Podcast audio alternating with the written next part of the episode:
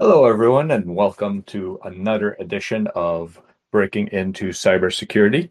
Um, thank you all for joining us. This week we have uh, Nate, Nathan Chung, hope I pronounced that right, yes. on with us.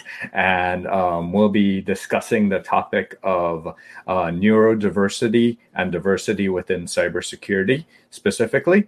Um, as a reminder to anyone that's following us, make sure you subscribe on LinkedIn, you follow us on um, YouTube, and you subscribe on your favorite podcast channel. Um, feel free to submit questions. If we see questions, um, we'll be able to tackle them along the way and help address anything that the community wants to hear from us. So, uh, first, Nathan, do you want to give us a little bit about a little background about yourself and uh, what brought you to cybersecurity? Sure, and absolutely, uh, Chris. Uh, it's a pleasure to be here today. So right now, uh, I'm a senior consultant at Microsoft, the new job I started back in March. I got into cybersecurity maybe five or six years ago. My very first job in cyber was working at Gymboree, a kids retailer which no longer exists, sadly. My first job, I started doing a lot of audit compliance, and it was a great learning experience for me, especially since when the manager quit about two months in, so I had to learn a lot on my own short period of time. Mm-hmm. Perfect. Um, so how was audit for you? Like, um, was that something that initially interested you? Like, what brought you into the audit side of things? It was a entry level position, and at the time I was working in IT, and I just wanted to get in cyber because that's it's it's a hot field and there's a lot of jobs. So I I think that's what that's why I gravitated towards cybersecurity at the time. Okay. And how have your views changed in regards to um, your approach and your transition? Well, like all IT and cyber jobs, it's it's a constant race. Like new technology are always popping up. Like uh, now, the big the big name now is cloud. So I had to past year, so I made the transition from just security to now I'm now doing cloud security. So that is a constant challenge for every person in IT and cyber, just keeping up with new technology. Okay. Okay. Um, so I know one of the things that you're very, very passionate about is um, neuro, neurodiversity. Um, do you want to explain, set a baseline for everyone that's listening? Um, what exactly is neurodiversity and how is it different from the other diversity that we always hear about? Sure. Neurodiversity is not often talked about, sadly. I myself, I have ADHD and autism. So when people hear that, the the atypical natural thinking is, I'm different, and they start treating me differently.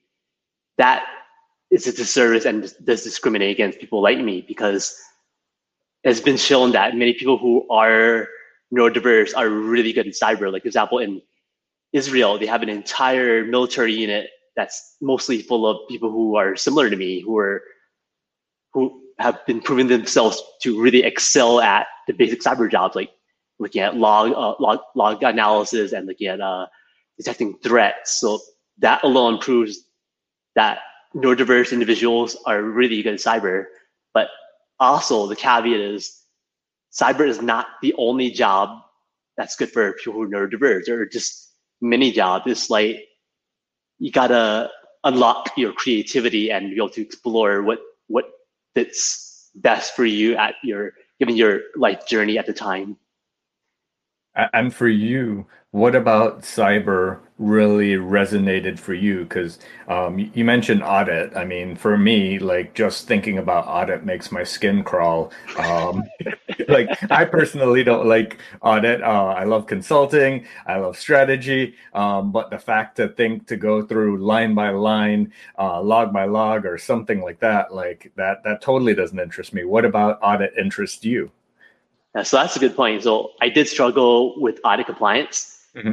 And my first job, I was very successful after the magic. Uh, I was able to get the entire organization PCI DSS compliant, which was difficult, like doing it most, mostly by myself. So I had to partner with the other cyber and IT groups to make, make it happen. Mm-hmm. But I echo your sentiment. It, it is a hard and very difficult uh, job to do.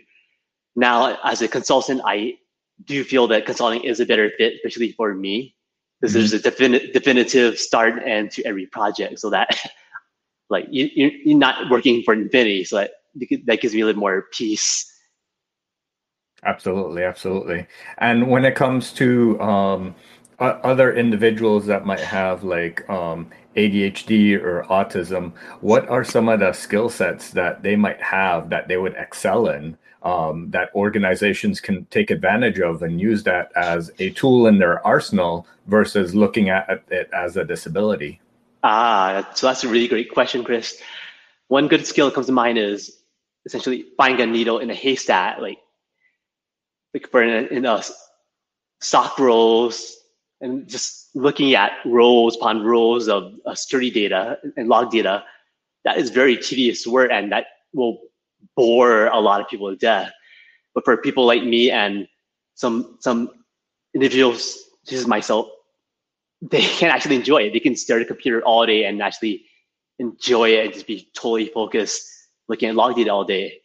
One example, uh, when I was working at another retailer, I remember an exec was getting locked out of his iPhone, and a lot of people they were just struggling looking at the logs to try to find what is causing this exec to get locked out. Mm-hmm. I was parsing through all that log data. I was able to find this, the root cause of that in roughly one hour. So that's a demonstration of of neurodiversity being an advantage. Now, can you imagine if more companies do similar to the, what they do in Israel, just have specialized units uh, working in a SOC, just looking at log data, that can translate to a competitive advantage for some companies to be able to detect that adversary. That is, be able to detect, detect an adversary and attack is crucial to to uh, to address cybersecurity uh, risks and to lessen the damage an attacker might cause. Just be able to detect them. Yeah, absolutely. Um, and this study or this um, airing of like 60 minutes was maybe a year ago now but i know there's other examples of that. For example in germany there's an insurance company that has a whole division um, focused on the neurodiverse workforce and bringing them in but finding like you said that right skill set for them yes not all of them were focused on analytics or pattern recognition. There mm-hmm. were others focused on uh, solving critical problems or looking at um, things from their approach. Because uh, if you're colorblind, you'll never notice that these colors um, affect people. So how how does that affect other things? Um, so yeah, it's definitely a, a, competitive advantage that companies can consider. Um, over the past couple years, have you seen an increase in the United States of companies looking to um, increase their capacity of managing neuro- neurodiverse individuals and using that as a competitive advantage? In fact, yes. Uh, there has been a few companies like Microsoft, where I'm working at. They there's just a huge push to hire neurodiverse workers. Other companies as well, like just uh, SAP, EY, even Dell.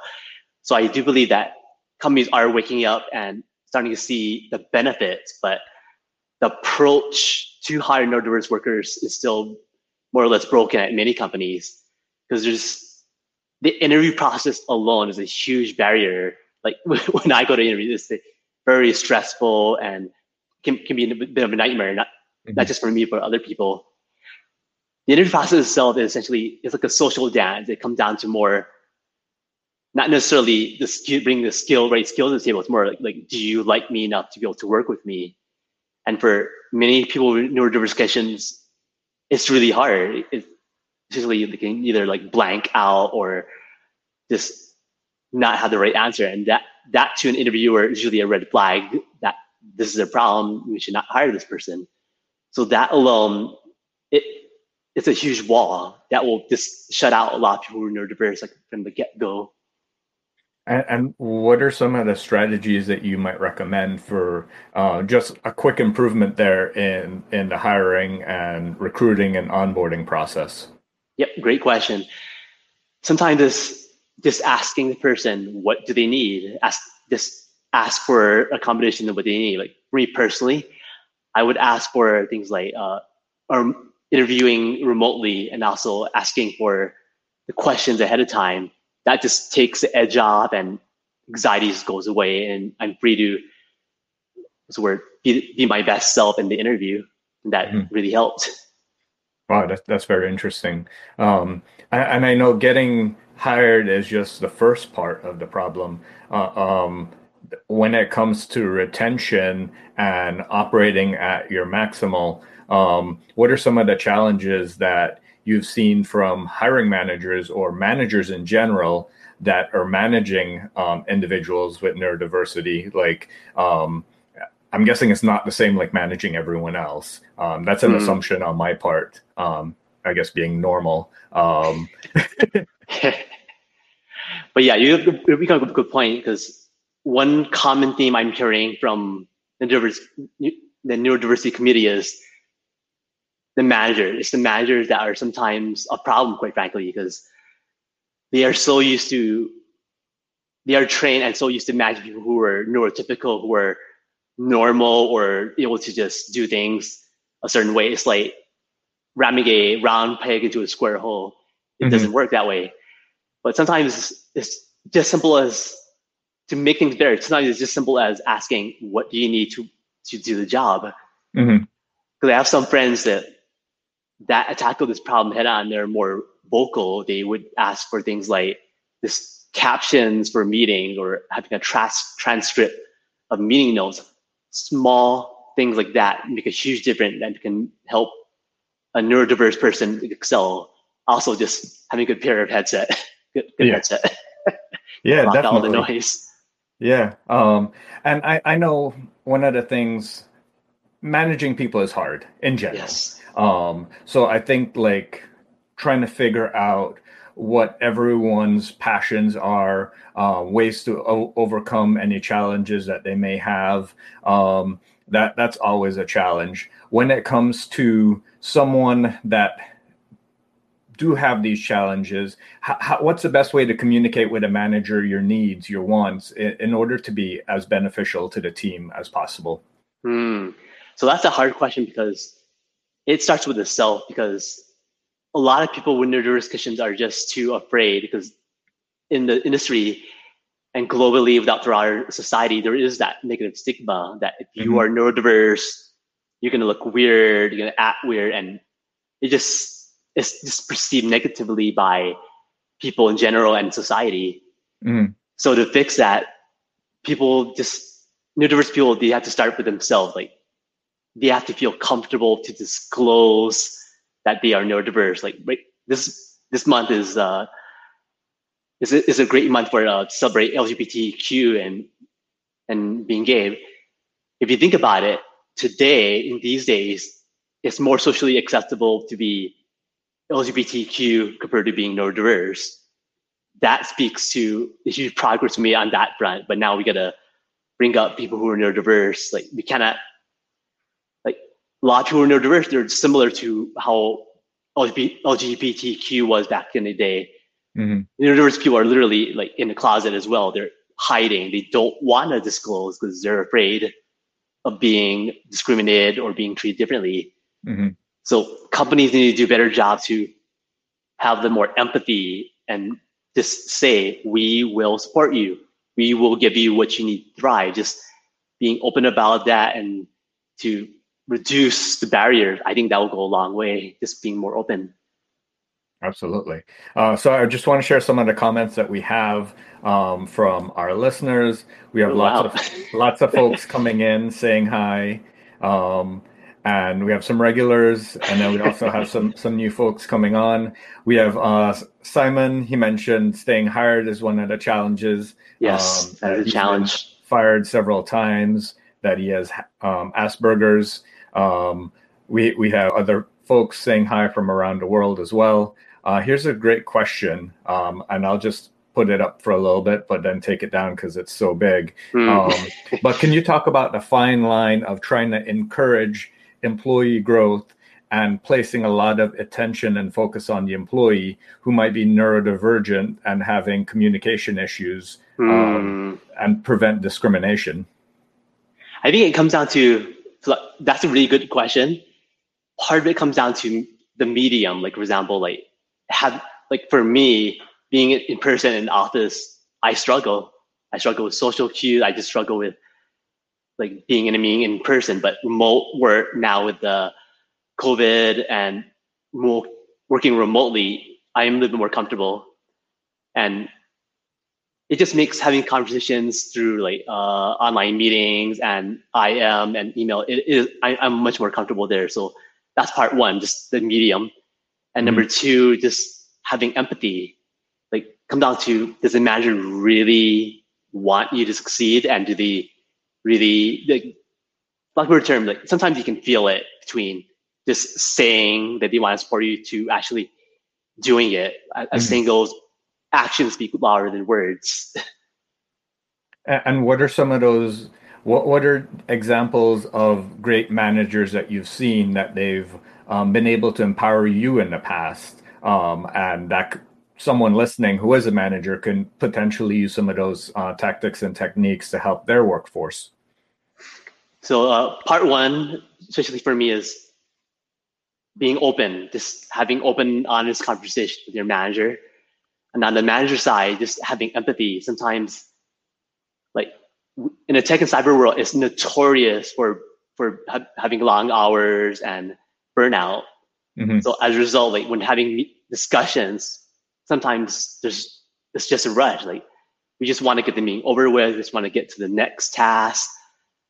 Sometimes you just got to slow down and just get into the zone, so to speak. Just be focused on the conversation, like kind of like what we're having now, one to one. That alone helps compared to having a room full of people. Just focus and be empathetic. That's part one.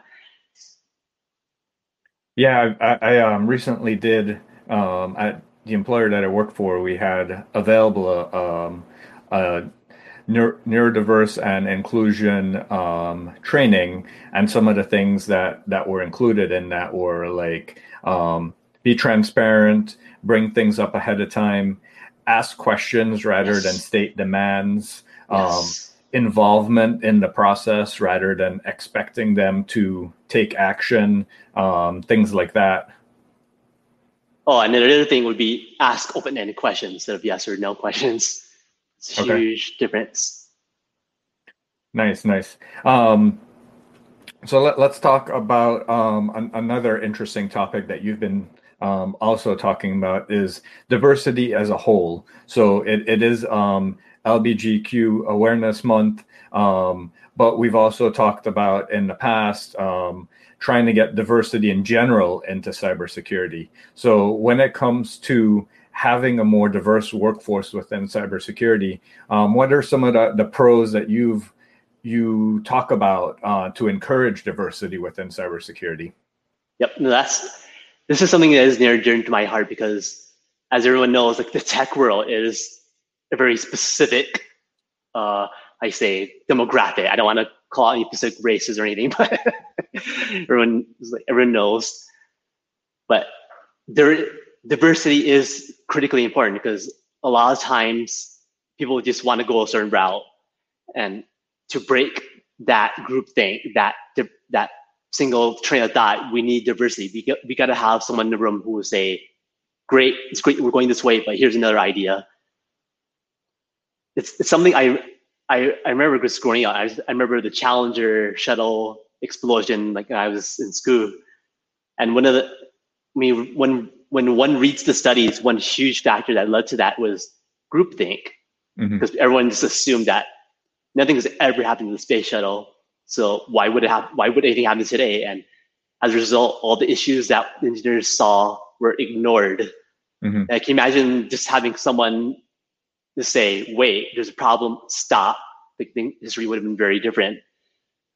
Now in the cyber world, that is very much applicable even now. Like because of the burnout, a lot of time people just want to get their job done. But without the diversity inclusion, sometimes people will miss things. People will miss the insider threat or the or hostile nation state actor trying to hack their way in. So sometimes is very critical even today to have a person who can see that who's a different mindset because even among like say same gender same race same age even if we're all the same, the mindset of people can be different. Like some people who are trans, they could see things very differently. Mm-hmm. Yeah, one of the, the topics we talked about on our CISO Thursday a couple weeks ago was the the Netflix documentary Coded Bias, mm. and, and for me, what really struck is how bias has been encoded into technology, yes. um, from algorithms to just the way that things are tackled. Um, and, and, people have accepted it for so long and not even considered the ramifications of this bias. Yep, absolutely. It's not just that, but one area which people don't even think about is the leaders. Like, for example, like when people think of Walt Disney, they think of Disneyland, all these great, wonderful uh, things he did. But when you look at the, his personal history, he was horribly racist. He didn't like women. He didn't like Jewish people. He didn't like blacks. Like, oh my God. But our history, we put a lot of leaders like that on a pedestal. Like, imagine if he was alive and well today, would people be willing to step up and tell him, we gotta hire, we, we need, you know, we need uh, more diversity inclusion, we need more women.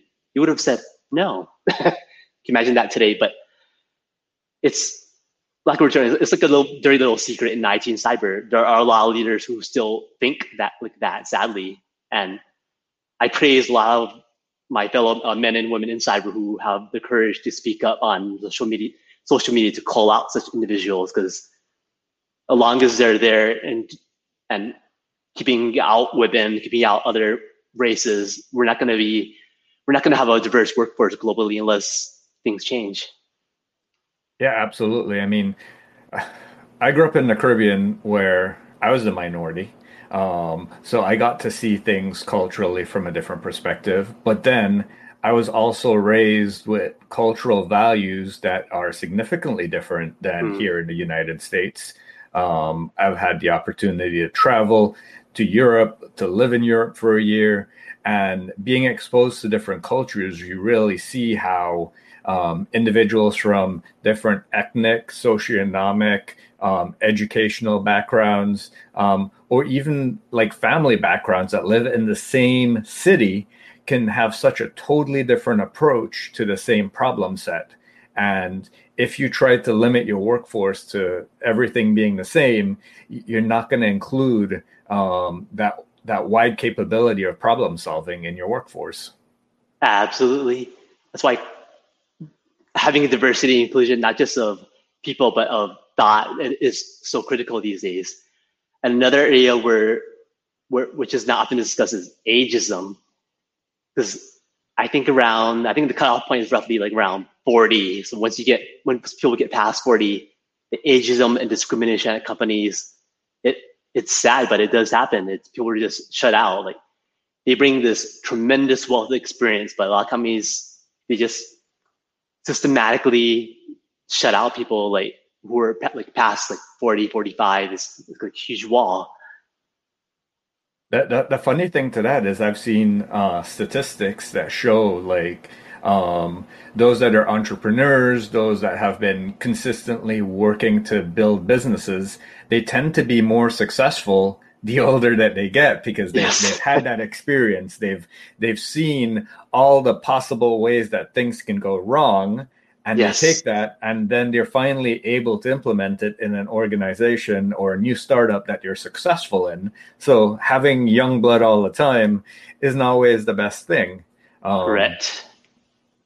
It reminds me of the story of uh, this engineer. Like he worked on the engines for a us navy combat ship so problem with the ship is the engines were just making this loud noise and just wasn't efficient and they have these teams of engineers that's trying to figure out what is wrong. They spend months or almost a year trying to figure it out.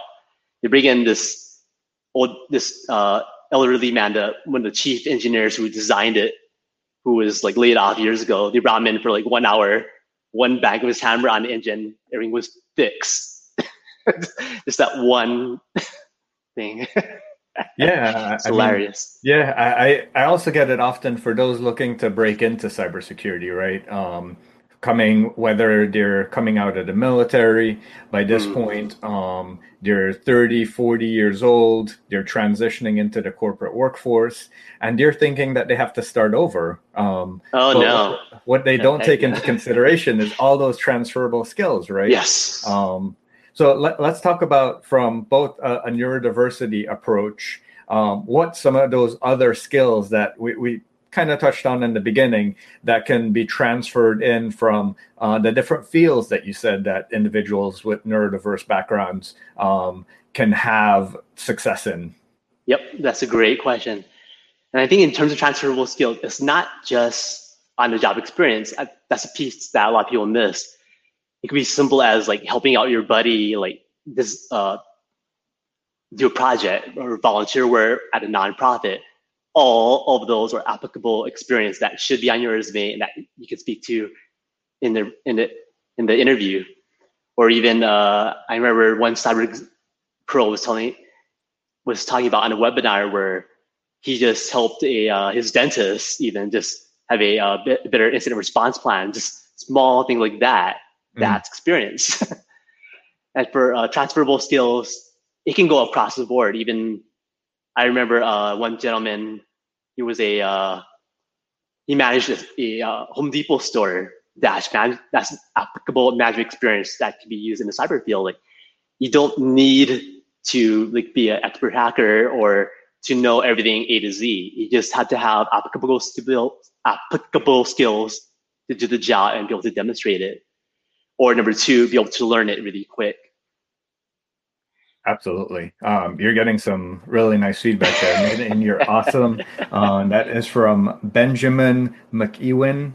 Thank you. Um, and he says that you rock. Um, some of the things that that I think about as as you're talking is that individuals with neurodiversity all always had to struggle with overcoming obstacles and finding finding ways about about problems, and that, that lends to resiliency and uh, troubleshooting skills that many overlook. What are your thoughts absolutely. Yep, absolutely.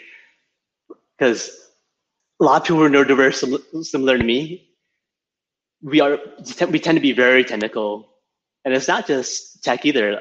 I remember from one movie uh, was called Midway, where they had code breakers, and some of them came from like say uh, a band. Like who would have thought that a person who's in music could be good at cryptography, which is perhaps the historical basis for cybersecurity today. Which that's an example right there. It's like if you're good at music, you might have the mindset to be good at cybersecurity.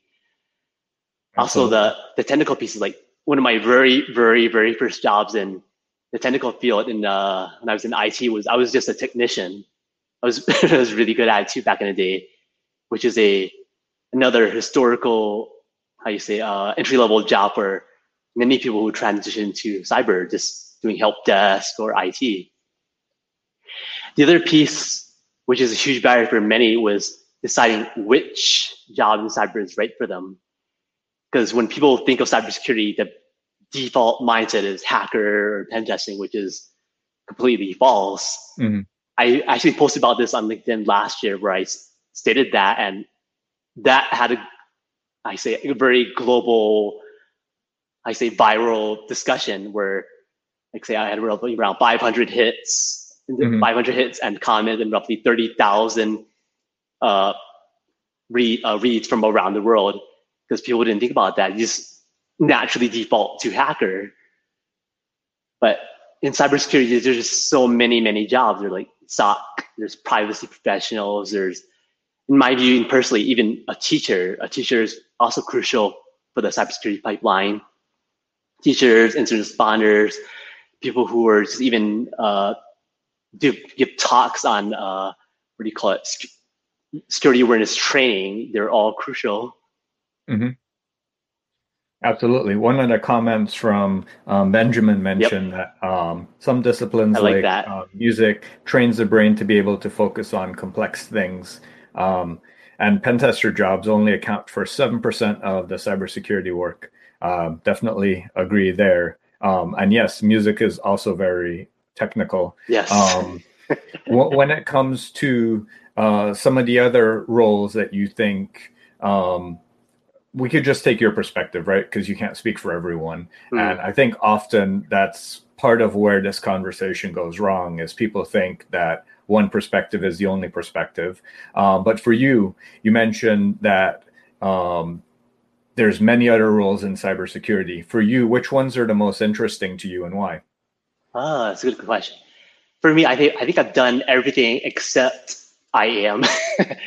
So for me, I, I didn't like being being neurodiverse and struggling with social interactions. I didn't like being a manager too much. So that alone is a huge barrier for, for people who are neurodiverse because quite frankly, for people who are neurodiverse like me or or even people who are not, some people quite frankly might not want to manage people. They could be just happier just focusing on a technical side.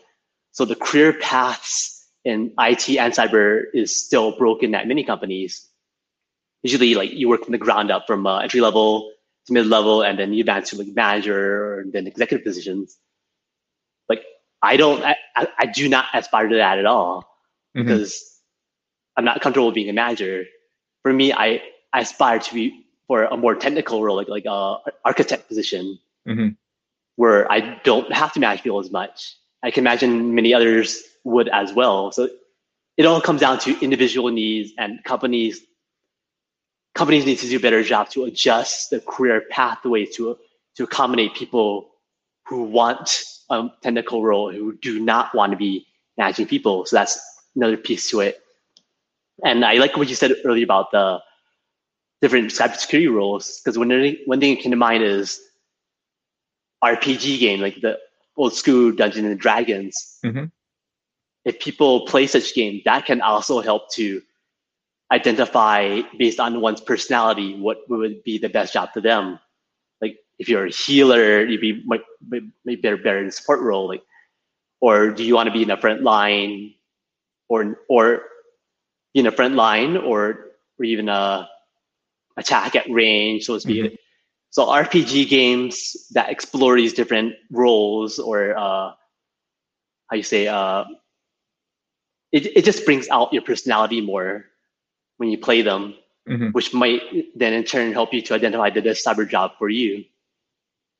Absolutely. And one of the comments um, back from Benjamin is that he prefers being a manager because uh, he can call the shots. And like we said, every, everyone's different. Yep. Um, I personally love leading people. Um, I find that um, being able to inspire, grow, coach people, um, as much as I love the technical, um, I like to say I play between um, people, process, and technology mm. uh, and become that translator. And being a people manager for me allows me to utilize the best resources uh, from my team for the specific task. Mm. And then that way um, we could get the best outcome uh, for, for the team as a whole. Um, so, so question for you. I, I know um, we're about a half hour in. Um, a lot of I've seen a lot of growth in the technical space into developing those tracks. You have the individual contributor tracks, which it sounds like you might be more towards where uh, yes. you become a principal, then you become a staff, which is equivalent over to becoming a, a manager or director um, in in the other tracks, and maybe architect is like the final stage, so to hmm. speak. Mm. Um, when it comes to looking for new roles, right? What are some of the challenges that that you faced outside of the interview process? Um, do you feel that uh, the way that roles are described makes it challenging for you to understand? Oh, yes. Or let, us talk to that about. Let's talk. To oh yes, and you probably that's a very important question too because I think everyone knows the job description for cyber jobs. It's broken. It's really broken. But I remember even a entry level job. Uh, I, I remember very clearly entry level pen tester job. That one and right, right on job description required OSCP, which is one of the top uh, cybersecurity certifications to get, and one of the, one of the it's one of the most prestigious and one of the hardest to get. Mm-hmm. I've even seen some organizations they require, like say, uh, for entry level, like GPEN.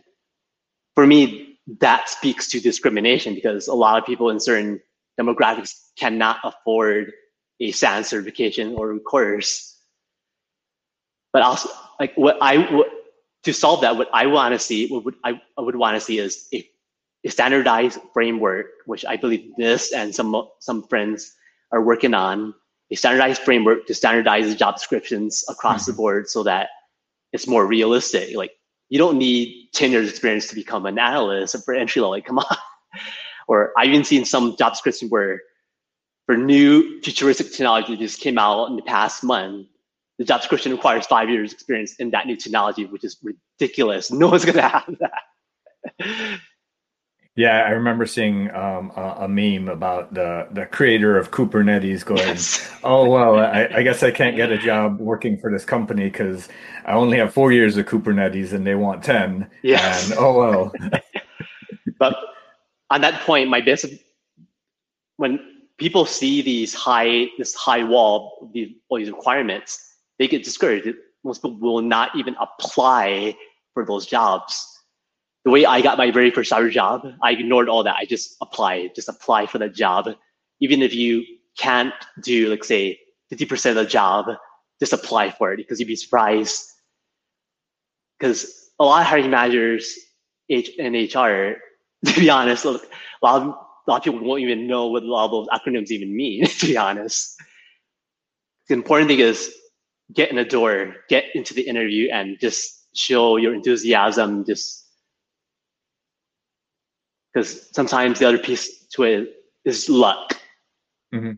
Luck. Sometimes you just gotta get lucky. Oh, I got that response from Simon. Passion. Yep, yeah, yeah. And I recently just shared um, an HBR article that that said the exact same thing. And when it comes to the way that I've been coaching and mentoring people over the years, it takes that same track as well. I personally have never applied for a job where I meet 100% of the the job description because that tells me one thing. I'm going to go in and I'll be cruising in that job. And I never want to take a job where I'm going to go be going in and cruising. Um, some people might want that, right? But for me, I'm go I'm looking at a role and I want to meet 50, 60% of the job description. That way I have uh, 40 to 50% growth within that role and i'm thinking like over the next two years so that i see myself growing in the role rather than stagnating and staying the same. Mm, absolutely. And i think I, I really remember there were studies done which looked at this along gender gender lines. I think roughly like for men even even if they could do only 25% of the job they apply anyway and they still get a job whereas women if they get cannot even do 50% of the job that alone discourages them that's why I, I very much encourage everyone just apply for the job. But even better, if you know anyone who can refer you, that's even better because that cuts some of the red tape. Get the referral and get it. Absolutely. So let's talk about that. Um, knowing people, networking. Um, yes. I, am guessing for me as an introvert, that's that's been challenging. Um, I know I might not look like an introvert, but I'm uh, sometimes very much introverted, and networking in person has always been a challenge. Um, online, I'm a little little freer, been more comfortable with it. But what are some of the challenges when it comes to networking and meeting new people that um, individuals that are neurodivergent might have? So, ironically, with the COVID pandemic, and we're all working from home now, that has provided a huge opportunity for neurodiverse people like me because I'm much more comfortable at, working at home. So that, that'd be my advice. That's one piece of advice I have right there. Like you don't have to go to the conferences. You don't you don't have to be in a place where you're not comfortable. Just stay in your comfort zone.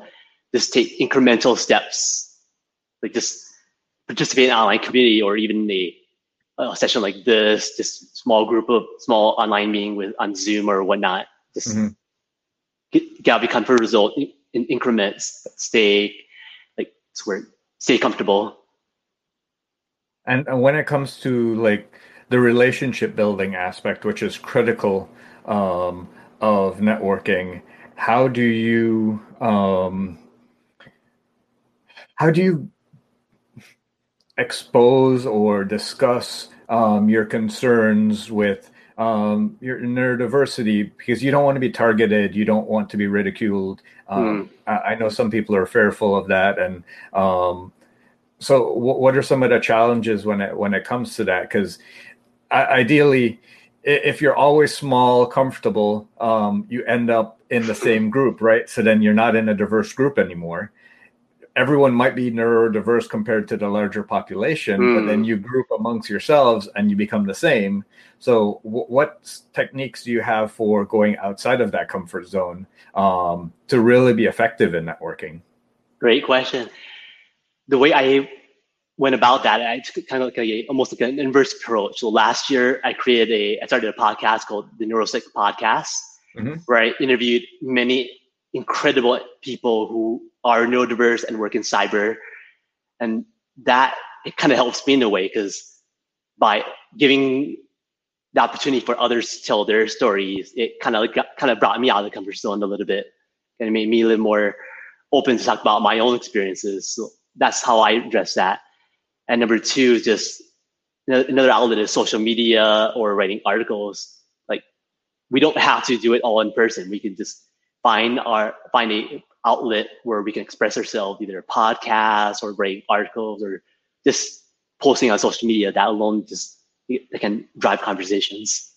Uh, absolutely. And some of the, the tips that I give, whether it is getting hiring managers' attention or demonstrating subject matter expertise, is kind of like uh, picking a subject area and mm.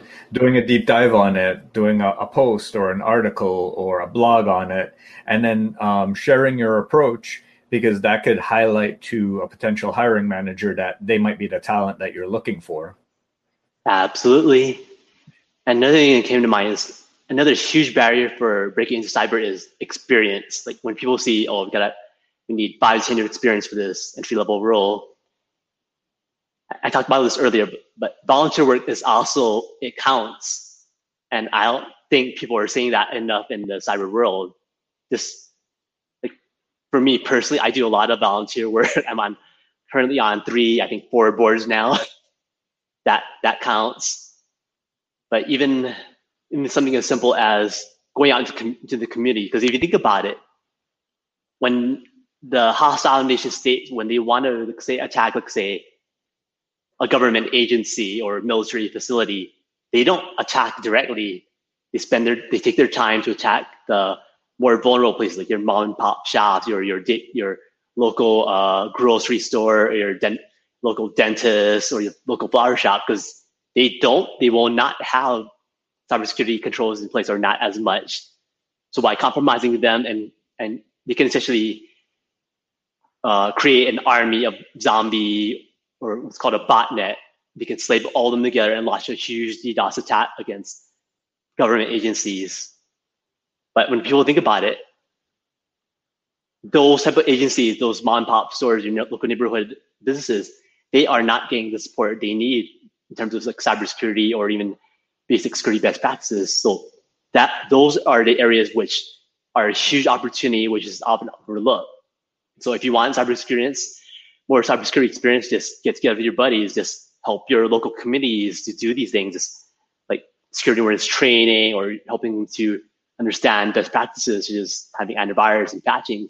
Small volunteer projects like that, that counts as cybersecurity experience. Absolutely, and that really ties into um, there, has been a change in the U.S. policy to ransomware, and that came with an executive memo. And in that executive memo that was recently released, talked to some basic cyber practices, and um, in some Slack channels that I've been in, people are like, "Well, we've been talking about these basic practices for years." I'm like, "Well, there's a reason that you're still highlighting it. Is that people are still struggling with them, right? It's not revolutionary here, but." Um, it provides simple guidance for the mom and pop stores and mm. even that same guidance escalated to a medium size or enterprise company if they can't follow that simple guidance there there's bigger trouble ahead so um, use that same experience um, what are some of the other ways that you found to gain experience that was helpful for you in your career uh, for me it's mostly volunteer but also like for example when I reached my current position, they really enjoyed that. they enjoyed all my D&I work, all the things I'm doing, like supporting neurodiversity, women cyber. That was a huge, uh, call it, that's a big way how I differentiate myself from the pack. Mm-hmm. A lot of people they don't do as much; they just want to just work. But that goes to show that some companies they care not just what you do in your current job, but they also care about volunteer work and what you do outside of work. It really does make a huge difference. And uh, I think to your other point about discussing about helping companies like the best practice, like best practices are out there, but I think one huge reason why a lot of companies are not following it is legacy. Legacy systems are just out there and just like that's where I the term that's often used from this one show, Big Big Bertha's. It's kind of like a dark secret that people hide in their closets, but it's such systems are just so critical to the functionality of a company that they don't want to touch it, they don't want to upgrade it, they don't want to break it, so they just ignore it, and it's a huge like vulnerability right there. Hashtag mainframe. Um. One crazy thought I had out of history is something if people uh, remember back in the day, the Marshall Plan. After World War II, the countries of Europe and were the countries of Europe particularly were devastated. They were all like in ruins, and the U.S. led the way the Marshall Plan and loaning out money to these countries to help them to rebuild. I think that one thing that would help is something similar. If we had something similar to the Marshall Plan, so that loans could be provided to companies to replace these legacy systems, get rid of these old vulnerabilities. I think you'll see a lot of uh, we call it the a lot of their security postures will improve dramatically. But alas, the money is a huge factor. So by providing it something similar to the Marshall Plan through like low low interest rate loans, just having something that like that in place, I think that will help. Yeah, absolutely. And I mean, it's it's it's the risk conversation that us yes. cybersecurity professionals need to have. Um, every day that you have a system that you don't patch it, it increases your technical debt. Um, and there's two ways to pay for technical debt. Yes. There's a business outage, and there is um, doing it slowly and surely and doing it yourself. Um, but Nathan, I really wanted to thank you. It was a great conversation. We've had lots Absolutely. of interaction from the audience. Um, thank you so much for coming on. And is there anything else that you wanted to share with the audience that you might do for the community that you wanted oh, to bring up? Absolutely. Uh, my friend Carmen Marsh, she's had she's hosting the Cybersecurity Women of the Year Awards on in Las Vegas on August the third. It's a great opportunity for for uh, for people to, uh, especially women, to network and meet amazing, incredible leaders and uh, executives and professionals in cybersecurity. Because network, like you said, Chris, networking is just so crucial to getting that job. So it's a great. So you can go to the event and you can watch to see who's going to win, which which amazing women are going to win the awards. So it's a great opportunity. So that's the August third in Las Vegas. Okay. Perfect. Well, thank you so much. And I, I know that you don't want to say this, but um, you've been a big promoter of um, bringing everyone into the community as possible. Uh, you mentioned that Microsoft has been a, a, huge supporter of yourself, so I'll give them a shout out for being so welcoming to the neurodiverse community. And thank you, everyone, for coming today, and hope you all have a great weekend. Thank you. Thanks, everyone. Bye.